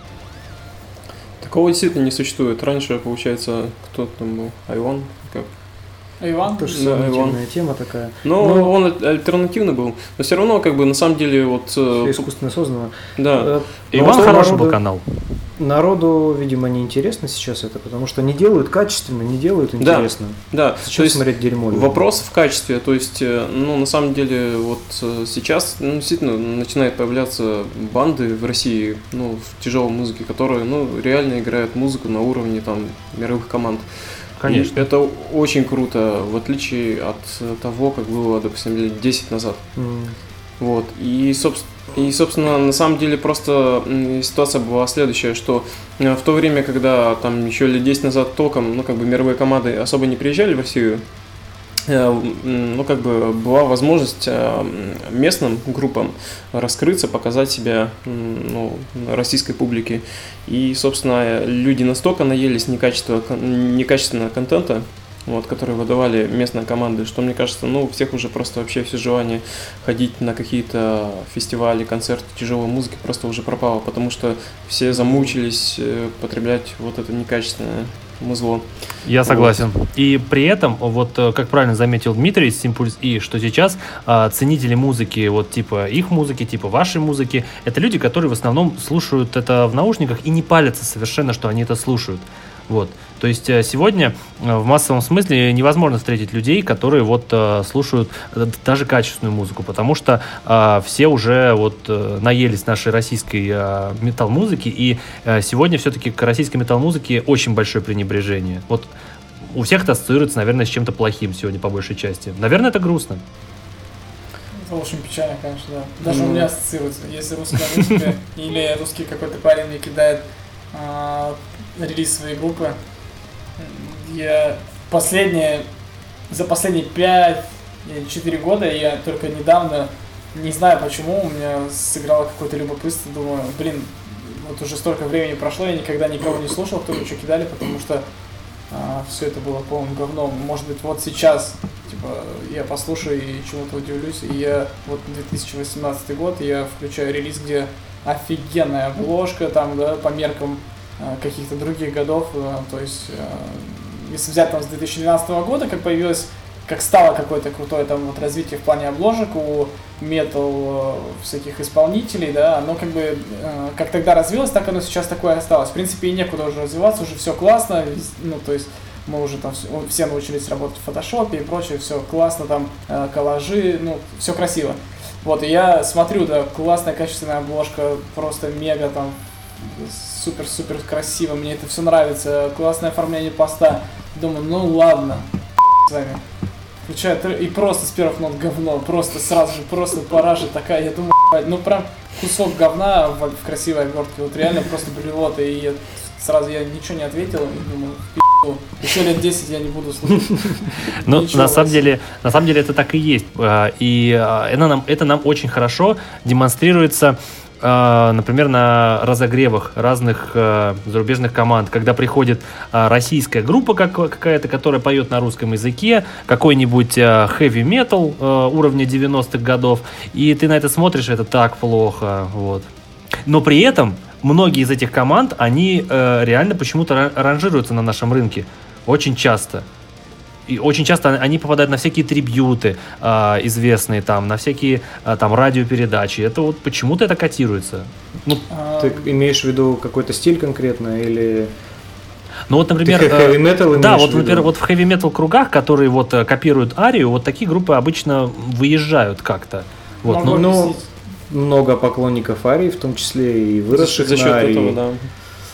Просто за счет людей, которые дальше не стали развиваться в плане музыки и вообще меломанства какого-то. То есть они вот, ну, были фанатами Арии или те же взять фанатов Король и Шуда, и которые сейчас слушают нынешний какой-то недопанк, э, который тоже пытается играть такой же, типа услышал ноты свои знакомые, вот эти вот, которые когда-то были, о, классно, классно, все супер. То есть у нас, видишь, еще такой слушатель, как бы понятно, что если это молодой парень или девушка, там 15-16 лет, да- даже до 18, это у них идет только развитие. Ну, то есть они слушают э, много чего, и в- основном, конечно, э, получается, особенно в нашей стране так, что слушают то, что им пихают. Да. Вот э, тебе пихнули то, пихнули это, ты это слушаешь так же, как и с рэпом это все получилось э, в нашей великой стране. И получается так, что кто-то развивается дальше и слушает еще разную музыку, чтобы понять, а может быть то, что мне пихают, это не все, может быть еще что-то есть. Также, наверное, было когда-то с Арией и вообще с поклонниками вот этого жанра русского, русский металл. Э, вот эта вот Ария, как Тут еще дело в том, что Ария делала качественно, в отличие от Да. большинства команд. Кстати, ну, не да. то, что даже качественно Да они они хотя бы что-то делали. выпускали. Они давно кто выпускал, Не, просто они- было много говна, говнарства, э, Ария что-то делала качественно. Но они пытались какое-то вот э, европейское качество, что ли, принести Ну, в музыку. Они много слизывали, Да, слизали. Да. но это было качественно на нашем рынке, поэтому Да. они И Выехали. сейчас есть еще до сих пор такой контингент людей, мы их попросту говнари называем, но уже говнари не такие, как были раньше, которые а, просто там косуха, грязные волосы и прочее. Нет, а, говнари в плане музыкального мышления, то есть, ам, то есть совсем ни не понимающие в металле, они просто, у них есть понятие там рок, типа рок. Рок жив. Да, да. Вот она хуйня. И он такой, а рок, сука, да, я пошел на трибют. Я, вот когда, когда я ходил в тренажерку, там был чувак такой огромный, и он такой, я был на трибюте, Рамштайн стоит там, а он так орет, пиздец, это так классно. Я бы никогда в жизни на трибют не пошел. Потому что это не оригинал, и потому что это играют какие-то другие люди, ноунеймы. То есть я не говорю, что ноунейм это плохо. Есть вообще очень э, хорошие музыканты, когда вот мы в Японии были. Мы просто слушаем и наворачивают так, что мы просто ну и по качеству исполнения, и по музыке. Мы просто слушаем. Да. А в России, «А, давай еще. Вот, то есть многие люди, они даже и не хотят э, уйти дальше, послушать что-то другое, иное. То есть они, у них вот это осталось, есть рок, есть я, заебись. Согласен. Согласен, согласен. Давайте э, вернемся все-таки в тему. Это очень хорошая тема мы сейчас затронули, но это прям э, очень спорно. Давайте так дальше. Смотрите, э, единственный у меня тут есть момент э, про радио. Смотрите, э, вы согласились бы, но на радиоэфир? Определенно, почему нет? Да? Ну вот смотрите, э, вот есть сейчас э, популярный такой вот э, жанр в соцсетях, это вот лайвы. Лайвы ВКонтакте, в Инстаграме. Вот что бы вы предпочли? Нормальный эфир на радио или live ВКонтакте? Тут, тут Смотря. Все зависит от той аудитории, на которой все это будет э, транслироваться. Если как бы э, радио с целевой аудиторией нашей, то как бы да, стоит на радио. Если- Почему мы выбираем это как исключение одно от друг, из другого? Не знаю. Ну вот, кстати, по поводу радио с целевой аудиторией, вот сейчас вы, по сути, присутствуете на радио с целевой аудиторией вашей. Вот. Как раз таки. Ну, просто а, это как раз таки к вопросу. Вот радио это все-таки как э, формат а, той эпохи. И вот а, насколько радио сегодня устарело или не устарело, как телевидение, например. Оно до сих пор еще не умерло только за счет того, что люди ездят в машинах. Ну или вообще, да, куда-то в основном передвигаются, Да. куда ты Да, не можешь посмотреть или неудобно. да, Машины делают. Да, телевидение живет только еще до сих пор, потому что как бы, ну, существует поколение, которое выросло и понимает только телевидение, то есть, потому то- телек которое не воспринимает я- интернет. Мышление. Да, мышление такое. Через лет 30, наверное, я не знаю, где останется телевидение. И будет ли оно вообще, в принципе, как сейчас. Переформатируется, останется, конечно. но Останется, да. Ну да, но все равно как бы основная вся... Можно будет кнопочки нажимать какие-нибудь, еще-нибудь. Да. Ну да, сейчас идет же вот это вот а, а, телевидение а, по запросу сейчас существует. Сейчас уже существуют всякие а, Apple TV, вот, а, где ты приходишь, оформляешь подписку на что-то и смотришь, когда тебе нужно. Вот. Но подожди, Александр, вот ты работаешь на телевидении. Вот сейчас внутри э, телевидения есть какие-то вот э, размышления о том, что надо менять телевидение как формат или нет? Оно и сейчас, в принципе, сильно меняется. То есть, вот, допустим, к примеру, на том же пятом канале делается просто огромный, громадный упор на сайт, на интернет. То есть э, у нас, э, ну, это началось где-то года три назад, вот прям активно так, когда просто ну, обновили сайт и просто начали бомбить вообще новости, э, всевозможные, какие только можно вообще э, э, самые свежие, самые актуальные, самое яркое, вот, чтобы именно э, ну, заходить именно в целевую аудиторию молодежи. Вот. Потому что, э, ну, вот обычно вот телевизор, который вот подключен ко всем этим, этим сетям, и нужно ждать программу, когда она начнется в определенное время, там, но это как бы несерьезно уже. Согласен.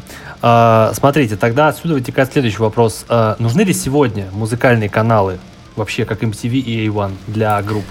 Для баров, для Для- клубов. Кстати, кстати, кстати, я согласен, для баров да, потому что ты приходишь в бар, тебе в принципе пофиг, что будет играть, лишь бы играла вот, например, там в каком-нибудь рок-баре, вот именно вот рок играл или металл. Вот. Ну, это как бы достаточно узкое применение, но в широком смысле а, нужны ли сегодня вот на телевидении такие музыкальные каналы? А, Значит, вот именно в обычном представлении телевидения, когда вот там все четко по графику и когда нужно ждать, опять же, ту программу, которую ты хочешь некоторое время. В общем, э, я думаю, что уже, наверное, нет, потому что, как бы, в принципе, сейчас э, время очень сильно м, сжалось, и, ну, люди хотят получить то, что они хотят получить прямо сейчас, вот в тот момент, когда они это захотели, а не когда это будет э, там в сетке вещания. Вот, поэтому я думаю, что тот же Айван, когда он был там, альтернативный, все такое, я думаю, что было бы круто нечто подобное замутить, но уже в рамках именно интернет-проекта. YouTube, не YouTube, не знаю, но, в общем, это должно быть э, таким образом выстроено, что ты просто заходишь, находишь, что тебе надо, непосредственно сразу слушаешь, и вот ну, сейчас многие, всякие, тоже, допустим, наше ТВ, там, и многие, кто пробует делать музыкальные каналы, которые непосредственно, ну, где они? В основном в интернете, мне кажется, транслируются, да. Да, и причем, э, знаете, я помню замечательные времена. Вот э, был такой э, музыкальный канал, назывался Music Box TV. Он отличался от всех тем, что ты мог... Там, короче, клипы ставились по смс-голосованиям. То есть ты э, смс-кой голосовал за какой-то э, определенный клип, и если он набирал сколько-то голосов, то он выходил. Даже я посылал там э, 3-4 смс чтобы поставили тогда группу Хим, которую я тогда слушал, и э, тогда это было интересно. А сейчас э, мысль о том, что ты должен э, смотреть, э, что там дальше поставят, или там голосовать за что-то, это дикость, конечно. Потому что не дикая. было вариантов раньше. Ты не мог Да, в да, интернет да. зайти и посмотреть. Я тогда Да. тоже на Music Box много увидел групп, которые до этого не видел. Хим, по-моему, в том числе. 2002, наверное, был или третий год. Мгм. Да, это было очень круто. Или, например, на A1, когда ты а, в публичный чат э, с, ди- с VJ писал, типа, включи такую-то группу, и если он хотел, он включал. Вот, это было реально прикольно. А, вот, но сегодня, когда ты на YouTube можешь зайти и посмотреть э, тот же самый клип, э, телевидение, конечно, в этом смысле очень сильно проигрывает. Проигрывает те самые миллиарды просмотров клипов. Потому что если ты э, заходишь э, на клип Эминема, и там полтора миллиарда просмотров, телевидение теряет эти полтора миллиарда. Вот в этом и проблема, наверное. Да. YouTube Да. новое телевидение. Да, Да, YouTube это новое телевидение. И я вот, ну, если действительно вот так вот э, радио, его действительно еще можно хоть как-то, ну, люди привыкли слушать э, в машинах, еще что-то, это очень актуально, то как дальше, что будет дальше с э, именно обычным телевидением, я просто не представляю, будет ли оно нужно. Или, мне кажется, возможно, оно просто, ну, как вид останется, но, скорее всего, вообще просто оно станет узким Очень- таким форматом. очень-очень узким, да. Да, но вот просто а, почему радио не устаревает? А, потому что никогда не устареет а, воспринимать информацию на слух. Ты никогда не перестанешь слушать. Ты никогда не перестанешь слушать радиопередачи, новости, а, лекции, интервью. Ты никогда не перестанешь. Э, Формат слушать никогда не, не устареет, поэтому радио до сих пор живо. Вот. И радио, наоборот, сегодня формати- переформатировалось, потому что если раньше это было вот FM-радио на частоты, то теперь э, во всех странах уже цифровое радио появляется. Появляется интернет-радио. А Мы сейчас с вами в, по сути, радиоэфире, только оффлайн, вот, интернет-радио. Поэтому радио в этом смысле очень сильно выигрывает. Ты никогда не устанешь слушать. А телевидение смотреть, смотреть это более сложно, чем слушать. Вот. Поэтому э, в этом смысле да. Но все-таки вот раньше, когда были группы типа Black Sabbath и Led Zeppelin, а, как ты попадал на телевидение? Тебя брал лейбл и оплачивал тебе путевку на телевидение. А вот э, сегодня, вот что мешает группам пробиться на ТВ, если она хочет, или ничего не мешает? Сегодня, деньги. на самом Деньги деле, стоят. тут все решает, что э, либо, ну, Связи и деньги. либо связи, то есть есть три аспекта, да, связи, когда просто сват, брат взять. Вот. э, Либо когда просто есть варик, ну, отвалить кучу, вообще безумно кучу бабла, и тебя поставят ну, в то время, когда нужно, там, в такой-то передаче. Это Вот. не только телевидение или радио или еще что-то. Да, это- так, это везде. СМИ. И третий вариант э, – это просто сделать нечто вообще шокирующее, просто какую-нибудь вообще адскую дичь, просто, ну, что-то невероятно эпатажное, когда тебя просто не смогут обойти стороной. Ну, опять же, денег ты все равно заплатишь. Да, денег все равно заплатишь, да. Да, но все равно можно сделать рэп-баттл, который посмотрят за сутки 10 миллионов человек, и ты попадешь во все каналы. Да. Или можно подкрутить чуть-чуть еще. чтобы Можно было. подкрутить, да, согласен. Так вот, ребят, давайте, подводя итог этой теме, все-таки это формат ТВ устарел или все-таки металл уже не нужен в телевидении? Я Если думаю, металл, да, если металл будут показывать по телевидению, опять же, качественно все сделано, то и народ будет это слушать. Тут, а, тут другое. Тут а, не реальность формирует телевидение, а телевидение реальность. На самом деле и то, и другое м, как бы друг друга формирует.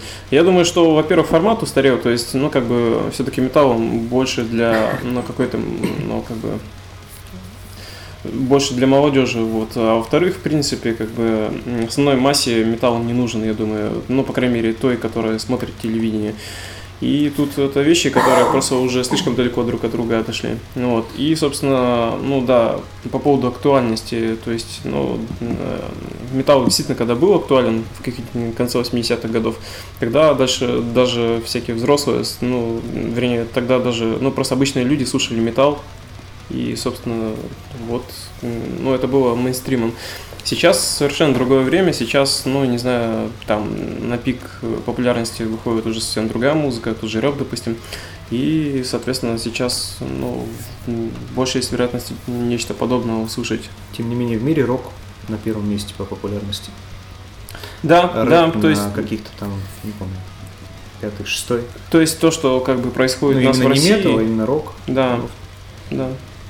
Хорошо. Э, Слушайте, а вы верите в то, что история циклична? Ведь когда-то металл э, и рок-музыка были на коне, и это был мейнстрим. Вы верите, что металл снова станет мейнстримом когда-то? Да, рано или поздно это случится. По-любому. В каком виде непонятно, но так или иначе будет. Да.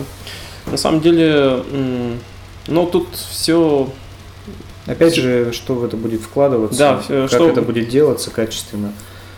Э, Потому что, заходя на какой-нибудь лейбл, например, и смотришь их релизы, такое ощущение, что они просто работают на готовую аудиторию, Так и уже, есть. взро- да. уже взрослую аудиторию, причем не молодежь, и молодежь им уже пофигу.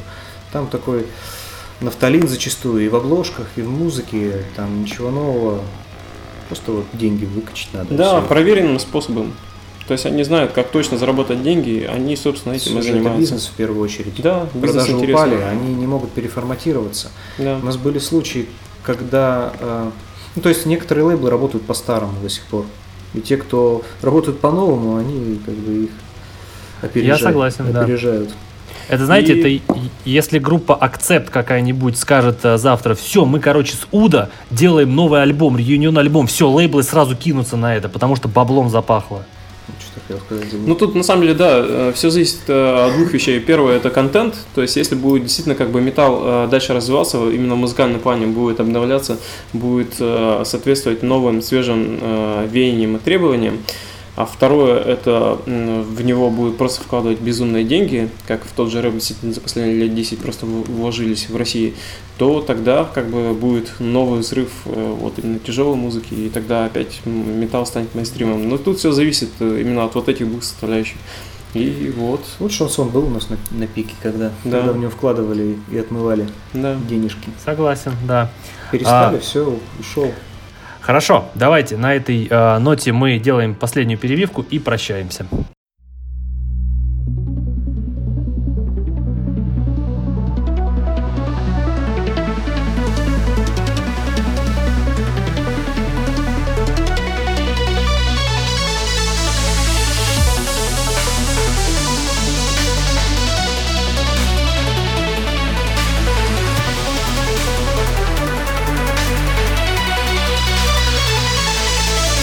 Итак, друзья, я рад э, сообщить, что мы, соответственно, провели, наконец, э, выпуск с группой Sunless Rise. Ребята, я очень-очень вам благодарен, что вы сегодня пришли, что вы уделили время, э, эмоции и действительно стали частью моего подкаста, потому что, э, когда я, соответственно, собирался вот э, делать подкаст с э, отечественными группами, я сразу, сразу понял, что вы у меня будете, вот, и спасибо, что вы были втроем, что вы были э, веселые, искренние, вот, рассказали все очень много нового, и э, я надеюсь, что этот выпуск понравится также и тем людям, которые его очень ждут, а ждет его очень много людей. Вот я могу сказать, что этот выпуск, э, наверное, за все время подкаста ждут гораздо больше людей, чем вот у меня был 15 выпуск группы Stiliverlight, я думал, их много просили, нет, вас просили гораздо больше, вот.